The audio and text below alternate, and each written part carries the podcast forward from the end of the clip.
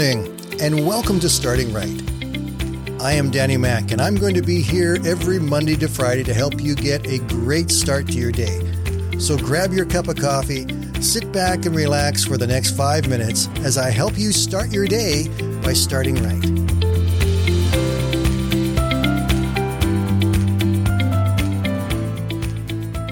Good morning, everybody, and welcome to the Friday Roundup. Today, we're going to present a quick summary of each of our episodes from this week. So let's get started right back with Monday, where the title of our episode was Are You a Lion or an Otter? And actually, a full title would be Are You a Lion or an Otter or a Golden Retriever or a Beaver?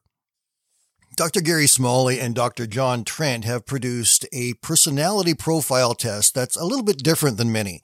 Most of them have strange titles and names trying to describe who you are, but Dr. Smalley and Dr. Trent have come up with animals to help describe the different personalities.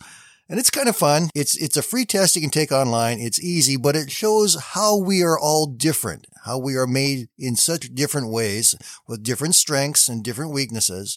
And yet we're all part of the human race. And what's more important is that we are even part of God's family and we are different. And that's okay.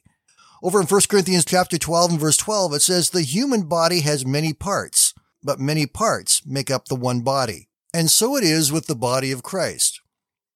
Yes, we are all just a little bit different from each other. And sometimes the stresses arise when we don't recognize that people are allowed to have different strengths and abilities than we do. Yet God has made us this way on purpose. So celebrate your differences and celebrate what God has given to you and done for you. On Tuesdays, we always look at music. And this week, we looked at Phil Wickham's newest song, House of the Lord. It was just released in April of this year, written during the COVID lockdowns. Phil said that anytime I'm feeling frustrated or depressed, I've learned to thank the Lord instead of asking for things. I go down a list of ways that I'm thankful for who he is and what he's done. And just the fact that I'm alive is something to celebrate. Well, this whole song is celebration. He begins with describing who God is, moves on to what God has done, and then spends the rest of the song celebrating the goodness of God. And in the house of the Lord, they're going to celebrate and have joy. It's a great song. It is full of joy and it is fun. And make sure you listen to it. It is great. House of the Lord by Phil Wickham. On Wednesday, we looked at the story of an old farmer who was asked to pray the blessing at the men's breakfast he had a rather unique prayer. It kind of went like this Lord, I hate buttermilk. Lord, I hate lard. And Lord, you know I don't much care for raw white flour.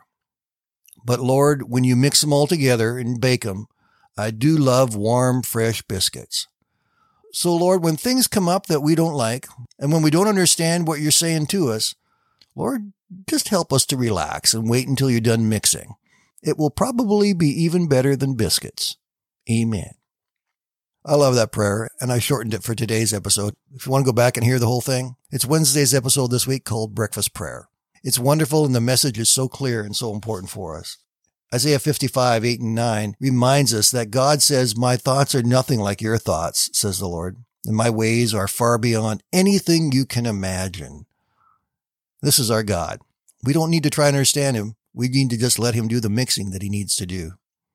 Yesterday, we talked about those embarrassing moments that we have. We all have done something that we later regret, sometimes very deeply inside of us. And we don't exactly always know how to handle that. We have all these mixed emotions going on. And we wonder sometimes if we have embarrassed God as we have embarrassed ourselves. Well, the truth is that God is never embarrassed by what we do because he knew we were going to do it anyway all the way along. So God accepts us and he is always there for us, even in those embarrassing situations. When you embarrass yourself and you don't know what to do, remember this verse from Isaiah 41:10. God says, "Don't be afraid, for I am with you. Don't be discouraged, for I am your God, and I will strengthen you and help you, and I will hold you up in my victorious right hand."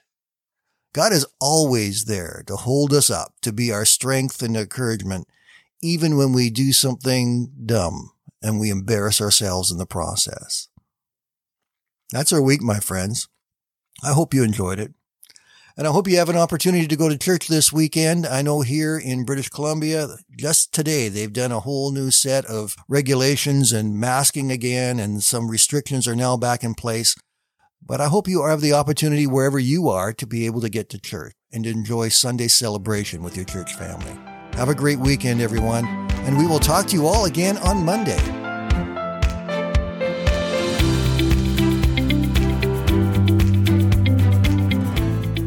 Thank you for listening today, and I invite you to join me Monday to Friday right here on Starting Right with Danny Mack.